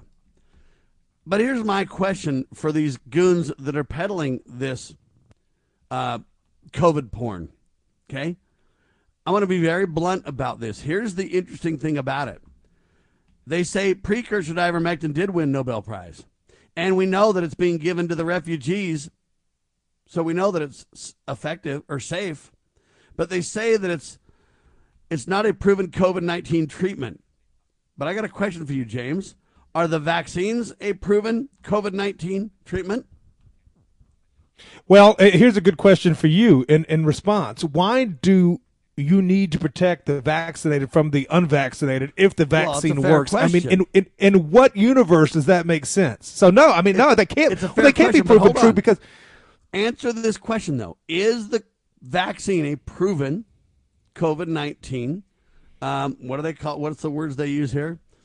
Uh, not a proven COVID nineteen treatment. Is it a proven COVID nineteen treatment for vaccines? Apparently not, because you have uh, allegedly more people in the hospitals, a, a, bigger spike than you had even in the worst of the winter of last year. Supposedly, all of these overflowing hospitals, and uh, so no. If, if anything, it seems dynamic. like it's gotten worse. Seems like you have this and, and you, you, dynamic as well, isn't it? Still uh, a, a, a emergency use authorization. Well, uh, uh, what for Johnson and Johnson, right? But the, the no, Pfizer ones. Well, not to, not to my knowledge no, that the lies, Pfizer one had gotten lies. Lies. You've been lied to, James. I, I don't believe the it. they listen. I'll prove it to you. They have a different name for the approved, FDA approved one, and nobody oh, yes, get it. Yes, yes. They're still giving people the emergency authorization. Uh, That's one. and you can I, say I have heard that, or they're but, the same, or all these games, but they've got different patent numbers, sir. And I'm telling you, when but, you but the, of course, what gives? None of that matters. It doesn't matter to me anyway because uh, oh, the FDA, uh, an arm of a criminally corrupt regime, says it's safe. So I'm, I'm just all no, of a sudden, oh well, all if I'm the FDA, is they're going to fact check ivermectin though and say it's not a proven treatment for this. Neither are the vaccines, ladies and gentlemen. Let's be honest with ourselves about this discussion. Furthermore, here's the other interesting admission from Fauci. You might not have heard this, but are you ready for it? I'm girding my loins. They don't have any way to know how much or how many, I don't know what word to use here, but the level of antibodies in your system to know if you're protected. Well, how, how about this Hold one, on. Sam? Stick with me, though. Do you understand what All I'm right. saying? They don't know the level of antibodies required for you or me or anybody else to be safe, okay, and protected. Well, if they don't know the number of antibodies for you or me to be protected, how do they know the vaccines reach that level? If you don't have a yardstick, how do you know where you are on the yardstick, James? Well, and again, it's a good question, and obviously they don't have it down right because uh, you- you're now approaching what 60% who have been fully vaccinated, 70% who have one dose, and this thing's raging never before. It's a, a pandemic of the unvaccinated. Well, it doesn't look Well, like the that to me. How about this one from the Jerusalem James. Post? Very So if you have the natural immunity, folks like me and others who have already had the coronavirus, I believe that I've had both of them, by the way. uh, then what percent of immunity do we have if the vaccines work with the quote natural immunity people on top of those numbers? All right, we'll talk about it. James, I, I got a good answer when we come back, or, or a good a good another point. Live. Proclaiming liberty across the land. You're listening to Liberty News Radio.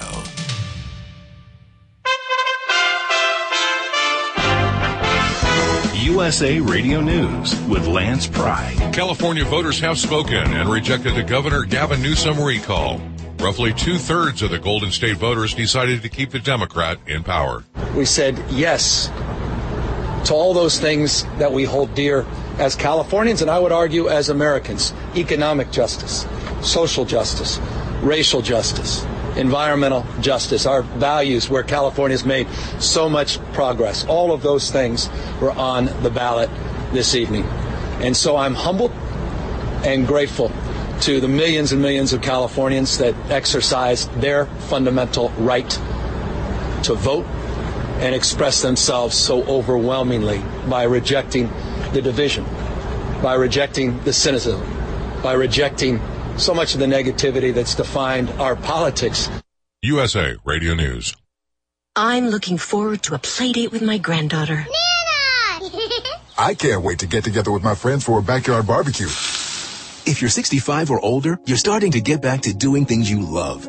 Did you know even healthy adults 65 and older are at increased risk for pneumococcal pneumonia? It's a potentially serious bacterial lung disease that can disrupt your life for weeks. Help protect yourself with the Prevnar 13 pneumococcal 13 valent conjugate vaccine, diphtheria CRM 197 protein. Prevnar 13 is approved for adults to help prevent infections from 13 strains of the bacteria that cause pneumococcal pneumonia. Prevnar 13 does not protect against all strains of the disease. Ask your doctor or pharmacist today about Prevnar 13. Learn more at Prevnar13.com. Don't get Prevnar 13 if you have had a severe allergic reaction to the vaccine or its ingredients. Adults with a weakened immune system may have a lower response to the vaccine. The most commonly reported side effect was pain at the injection site. For additional common side effects and full prescribing information, please call 1-866-694-9300 or visit Prevnar13.com.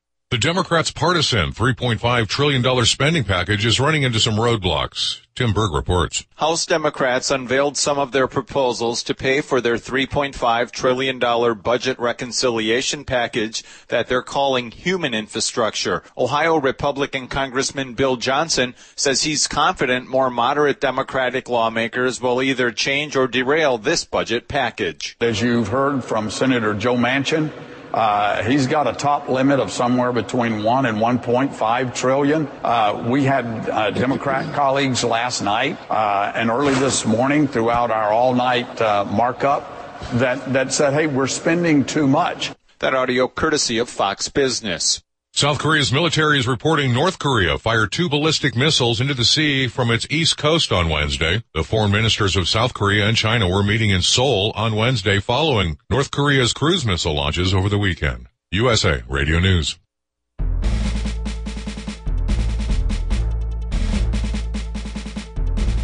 begging politicians, bureaucrats, and educrats, and all do-gooders to please obey the supreme law of the land the Constitution. This is Liberty Roundtable. Back with you live, James Edwards, thepoliticalcesspool.org with me, and I'm kind of asking a lot of questions saying, you know what, if they don't have a yardstick, they don't know what how many antibodies or how much antibodies you need in your system uh, to be protected. They don't have that number. Okay, Fauci admitted this blatantly. If you don't have a number of how much antibodies I need, then how can you tell me the antibodies in the vaccines or the vaccines provide? How do you say the vaccine's effective? Because if the antibodies that I get from the vaccines in, increase my antibodies, but it's not enough, well, then I wouldn't be protected, would I? So that's the problem. And if they don't have a yardstick, they can't measure against it. And I'm saying, what gives of that, James? And you were answering why.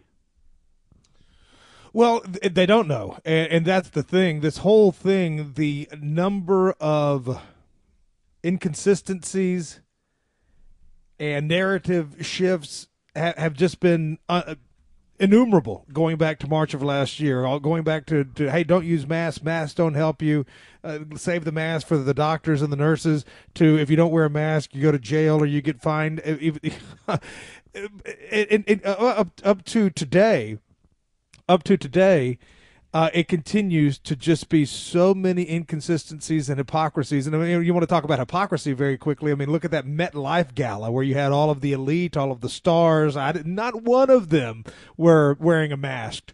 Uh, and even though, even if you're fully vaccinated, you've got to wear masks now. Uh, well, none of them were. So it's just a, you know, you're being mocked at this point. But uh, here's the headline I was going to read uh, before the last break. This is from the Jerusalem Post. This is a Jerusalem Post headline. And the headline reads Over 2 billion people worldwide have been inoculated against COVID 19. Now researchers are trying to learn if mRNA vaccines are dangerous long term.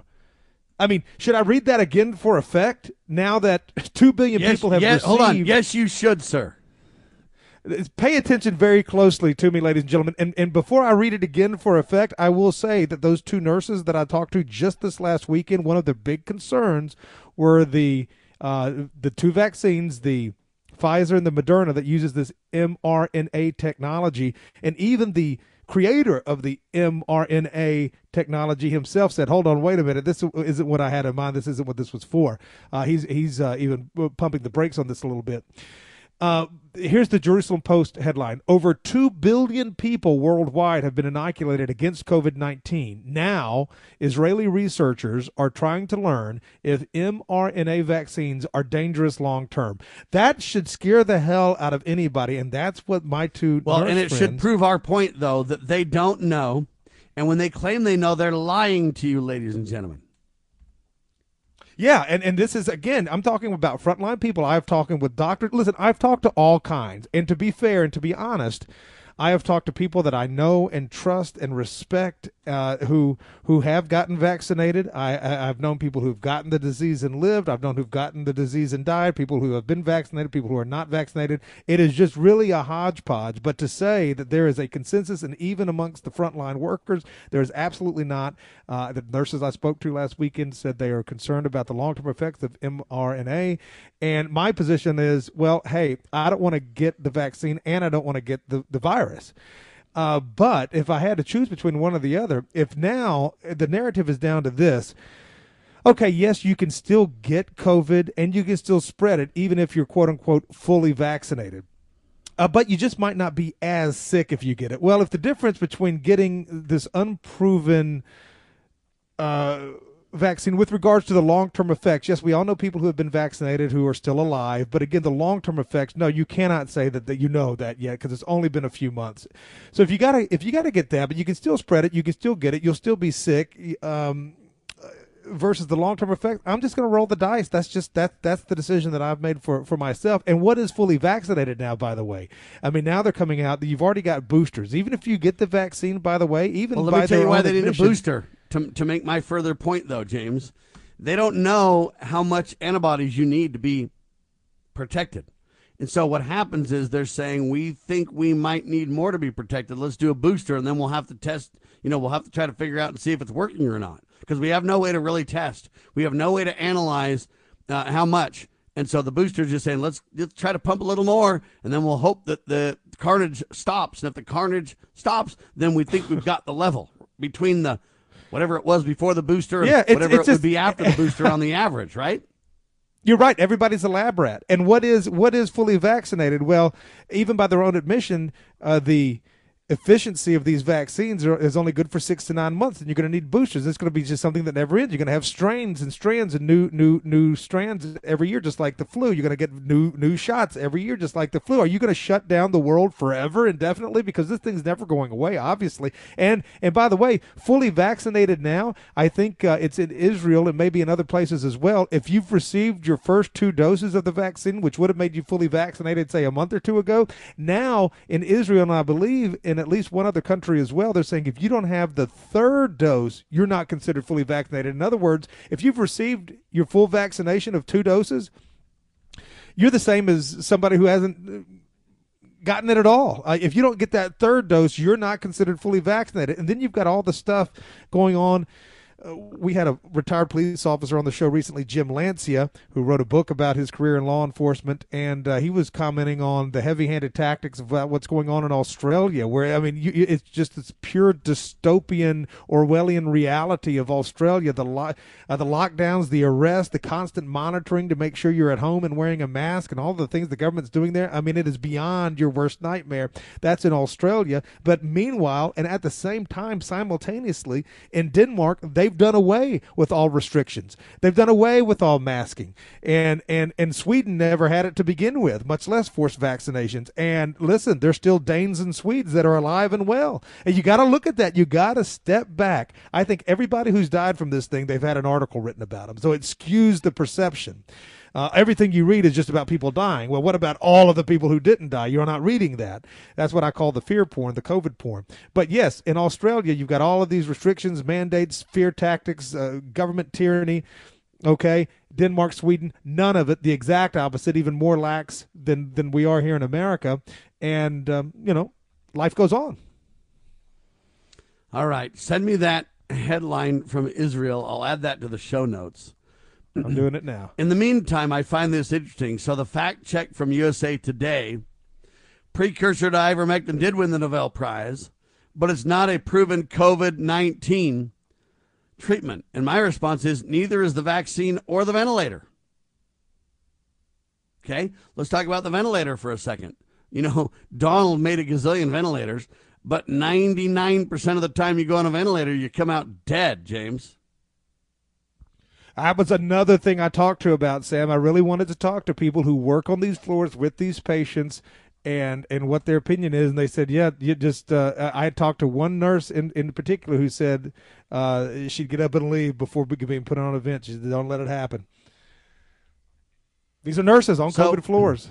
They have their own so opinions. The ventilators, I said, I said, well, the ventilators do? are nearly a, a death sentence. So here's the question, James: Why would we mock ivermectin when literally thousands of doctors claim it works when it can be prescribed via a physician through a pharmacy in human form, when the precursor to it won the Nobel Peace, uh, won the Nobel Prize, when we, um, why wouldn't we, since we know ventilators are virtually certain death, why wouldn't we try ivermectin before we put people on a ventilator?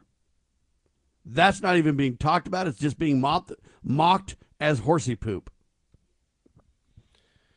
Yep, that's it. That's it. Well, yeah. The, why, why, would they do that if they really want health and healing, James? Well, that that's the that's the question that even you and I can't truly answer with certainty. Is it all just for profits for big pharma? Is it all just to make the billionaires and uh, more more billionaire?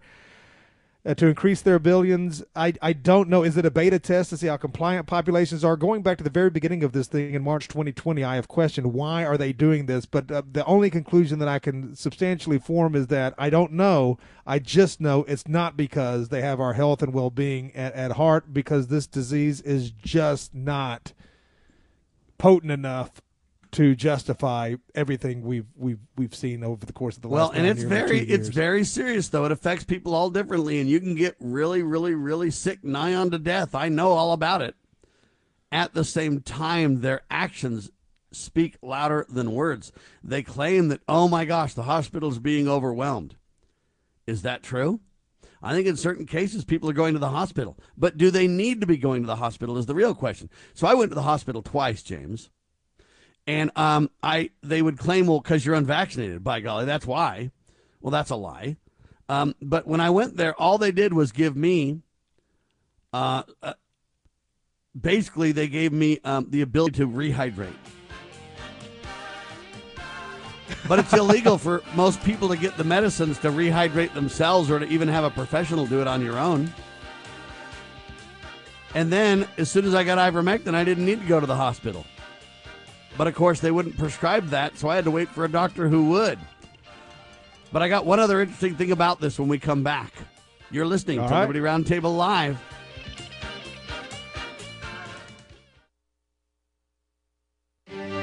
As a parent, is receiving a faith based, character focused education for your children difficult to find? Do you believe that godly principles should be a central component in your child's education? Imagine a school where faith and integrity are at its center where heritage and responsibility instill character. For over 40 years, American Heritage School has been educating both hearts and minds, bringing out academic excellence. This is the school where character and embracing the providence of a living God are fundamental, where students' national test scores average near the 90th percentile. With American Heritage School's advanced distance education program, distance is no longer an issue. With an accredited LDS oriented curriculum from kindergarten through 12th grade, your children can attend from anywhere in the world. American Heritage School will prepare your child for more than a job, it will prepare them for life. To learn more, visit American Heritage.org. That's American Heritage.org. As the United States boldly stepped forward in the glorious light provided by its new Constitution in 1787, the nations of the earth were in awe of the newfound strength and hope of this free land. Today, the nation stands at a crossroads a divergence from the original intent put forth in the United States Constitution has brought grave threats to our beloved nation. A miracle is needed if the United States is to survive. That miracle is again the pure application of the United States Constitution. I'm Scott Bradley. In my To Preserve the Nation book and lecture series, I bring forth truths that will help raise up a new generation of statesmen like those noble Americans who founded this land. Vigorous application of these principles will invigorate and restore the nation, and we may become again the freest, most prosperous, most respected, and happiest nation on earth. Visit topreservethenation.com to begin that restoration.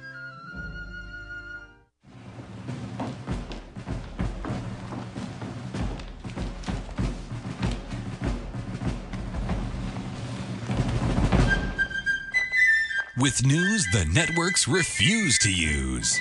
You are listening to the Liberty Roundtable Radio Talk Show.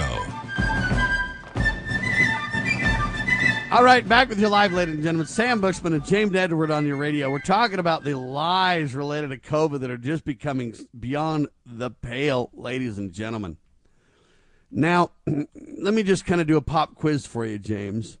When you got the COVID, they tell you to isolate and stay home and drink lots of fluids and you know, just sleep and take care of yourself. But if certain things happen, you should definitely go to the hospital. What do they say? When do they say you need to go to the hospital, James? I couldn't tell you actually. When do they say that? When you can't breathe. well, that would be a good time to go. I would agree with that. Right, so here's the problem with that. Um, what do they do to you when you can't breathe, James? What they put you For, on oxygen? That's right. All right, if, stop. If, if it, they put you on oxygen, but do you realize that oxygen is a controlled substance? You have to have a prescription to even get oxygen. No, I did not know that. All right. So if you have to have a prescription to get oxygen, and we're in emergency times now, so emergency that we're going to force everyone to take experimental vaccines, so emergency that we're going to lock everybody down, so emergency we're going to force everyone to wear a mask. I mean, this is emergency time to the point where we're literally going to almost have martial law around the country. Okay. Do you think one of the emergency actions they should take is to say, let's make um, oxygen not a prescription? You know what? If you have COVID and you can't breathe, get your buddies, your loved ones, somebody to go down to the drugstore, to the grocery store, to wherever, and get oxygen and do it today.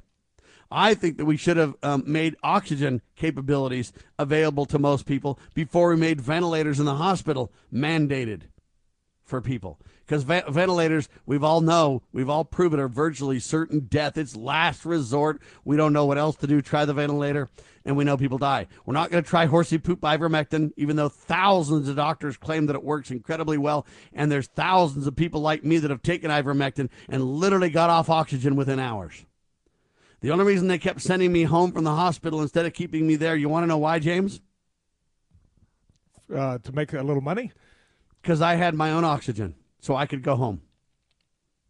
What, what did you do? Do you uh, have a? Did you I carry, have an oxygen concentrator you, for other reasons. So I have a prescription for this controlled substance that ah. nobody else can ah. get. So nobody else can go home unless they get a prescription. Da da da da da da. A big old long process. I could go home that very night because I had my own oxygen. And the and the uh, medical professionals are like, "We'd love to keep you here, but we just don't see any point if you've got your own oxygen. That's all we can do for you." So my question is: Is why are we having oxygen as a controlled substance? No one's having this discussion that I know of except for me. And I kind of wonder what gives on that. But here's the next headline for you Breakthrough COVID 19 infections after vaccinations can lead to long haul coronavirus symptoms. New Israeli study shows, James. Yeah, I tell you that so now the you're Israelis more likely are, to take the vaccine to get long haul symptoms, buddy. Well, see, the Israelis are, are looking at this from all angles, apparently. So it was from the Jerusalem Post. The Israeli researchers were now trying to learn after 2 million doses of this stuff has been uh, put into people if uh, it is, in fact, dangerous at all and, and, and long term. And so, yeah, you're going to have long term effects from from this. You're going to have long term uh, effects if you have the virus. Well, I, like you said, I mean, again, if I'm wrong about this, I'll just join the uh, seemingly uh, ever expanding list of conservative talk radio show hosts who have uh, rolled the dice and come up short. But if you're going to have well, long they rolled the dice. Hold on, stop, stop, stop. They rolled the dice and come up short because the things that I'm bringing up that are necessary to keep people out of the hospitals and keep the hospitals from being overwhelmed are not being utilized. Let people try ivermectin. You should have two thresholds of when you try ivermectin. One before you go to the hospital because they're overwhelmed and we can't have you here if you don't really have to be here. Number one, try ivermectin, by golly. Number two, if we're about to put you on a ventilator because it's almost certain death when that happens, uh, ivermectin, baby. Let's give it, try it, do it. Why don't we roll out that grand old experiment? They act like it's the end of the world if we do so.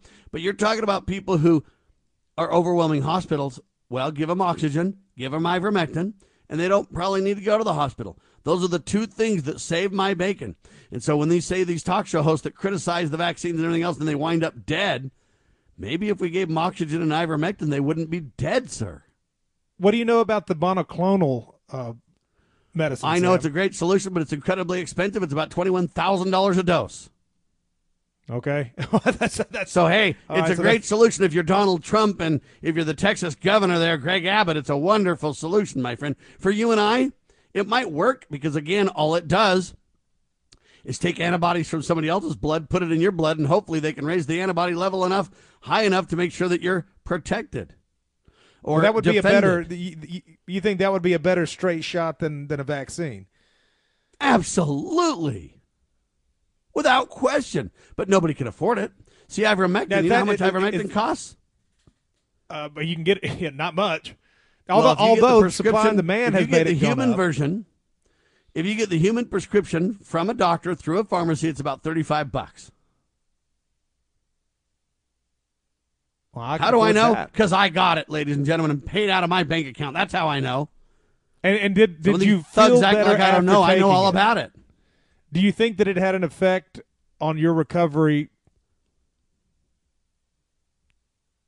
in the in the near in the, uh, the, the near hours after taking it? I mean, could you? Yes. Could you so here's it? what happened. I was on oxygen. I had a um, what do I call those things that you put on your finger? Yeah, the pulse ox oh. Yeah, pulse oximeter. Okay. And I had a pulse oximeter.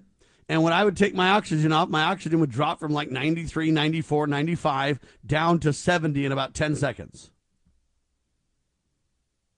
65, wow. yeah, 70. That, that's pretty stout. That's crazy. It's serious. I mean, you're talking about if that happens long term, your brain fries kind of stuff, right? All right, because you're starved from oxygen. Well, anyway, this after I took ivermectin, literally within probably three, four, five, six hours, I took off oxygen. And that did not happen. My oxygen did not drop, and I did not need oxygen going forward. Now, I did put oxygen on a couple of times a day for 15, 20 minutes for the next several days because I was told that was wise. Um, but I didn't need to stay on oxygen, and my oxygen did not plummet. I don't know a better case study uh, from an individual testimony to prove the point. I'm telling you, it's so blatant, it's beyond debate, James, in my case. And and what is? Uh, I'm just asking questions now, like a like um, a random person in the stands. But uh, is the Regeneron is that one of the uh, monoclonal antibody treatments, or is that something different? I don't know. I don't know enough about it. I think that it is. Um, but again, those antibody treatments are great, but all they're doing is putting antibodies into your bloodstream and saying, we hope that it's enough. And if not, we'll try to give you more because we don't know what level we really need. So I appreciate that approach. But why not do ivermectin for $35 and maybe these people wouldn't be going to the hospital? Why not make it, it sound... where people can get oxygen? Well, so that's what you're talking about, Sam. You're, you're, talking about they're, they're troubleshooting this whole thing on the fly because they just they even they themselves don't know. Doesn't it seem like six months after or three months after you receive a second dose of a vaccine that you're already you know being told to get a booster? I mean, just within a couple of months later, that that doesn't seem right. That's within the same. Why are they going to mock? Why are they going to mock me and Joe Rogan, who swear that ivermectin works? while they claim the hospitals are too full, while they fire everybody that won't get vaccinations. See, everything they're doing points to they've got a hey, they've got a goal. This is this is this is a question that needs to be asked while we're on this conversation because this is, I think, the the next big threshold in in in seeing how compliant a population will be to go against its own will, uh, just to to avoid uh, inconveniences. With now this will get tied up in courts, of course, but conservatives always lose in court, so don't look for any any sort of resolution there. I think we should know that by now. 100 uh, people or more at a business, you employ 100 people or more, they've got to be mandated to be vaxxed. How many people are just going to stop working? How many people? I mean, I we know there's some evidence of this happening in in the short term, but I, I wonder if this is just something people are just going to. This is going to be the straw that breaks the people's back. Yeah, it is. We're either going to fight back and stop Joe or companies are going to start saying we got 121 employees, we're going to get rid of the 21, we're going to have 99. And uh, small businesses are going to flourish, self employment's going to flourish uh, big time under this. Now, I got a final story for you that I find interesting and worth, worthy of discussion. So, the National Association of Broadcasters, James, has a show every year. They used to have a TV, you know, radio holistic show, and then they had a radio show separate. And the, then the big show was April every year in Vegas and then the radio show was in October kind of thing, and it would rally, it would go to different places around the country. And um, then they cut it off because of the COVID. Then this year they came back and said, We're going to have it in October now. It's going to be incredible. We want y'all to come, but you by force must be vaccinated and show your vax card or you can't come. So guys like me decided I wasn't going to go. And I assume that so many people felt like me, James, to where now here's the headline. You ready? NAB 2021 show, or the National Association of Broadcasters 2021 show, officially canceled.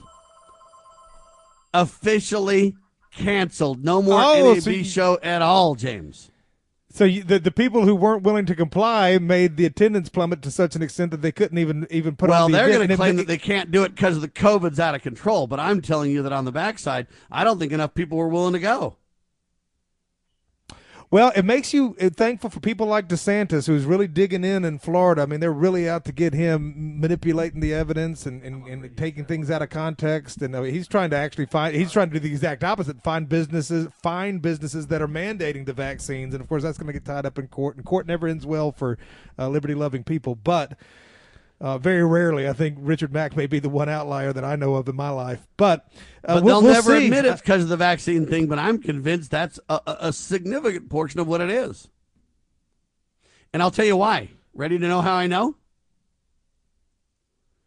Yeah, if me. the vaccine's effective, and if they're only letting vaxxed people in, why does the coronavirus spiraling out of control matter? That's a good one. I mean, it's only spiraling out of control for those whacked out psychotic people that won't take the jab. They're running around dying and going to the hospital and melting down and eating horsey poop and doing all kinds of crazy crap to try to stay alive. The rest of us are having a safe, effective um, NAB show because we're all vaxxed and good. Isn't that the reality of what's going on? Well, I'll tell you, uh, my daughter uh, competed in a fair two weeks ago 50 50 wearing masks, wearing not. Very crowded. I am still alive. My uh, I was at a an event last week giving a speech. I've been traveling all over, no more, no less than any other time, and uh, somehow, some way, I've been able to survive this thing. I don't know. We'll see. The good Lord wills it, and Jesus tarries, we'll uh, we'll go on doing the same. But I'm just saying, you can have a normal life and uh, survive it. Uh, so don't let don't let them tell you otherwise. Anyway, there you have it. The NAB 2021 show officially canceled, but the only people that were allowed to go were vaccinated people, and they're claiming that it's just too out of control even for the vaxxed to go. I got a question. How effective is that? Maybe I'm just stupid. I lack scientific knowledge, I guess. But I understand one plus one equals. I guess it's one, or is it really two? I'm just teasing. That's the, that's the kind of deception they really want to pull the wool over your eyes on. Don't fall for the lies, ladies and gentlemen. All right, for James Edwards, thepoliticalcesspool.org, and Sam Bushman, libertyroundtable.org, syndicated by lovingliberty.net, we declare this nation shall endure. God save the Republic of the United States of America.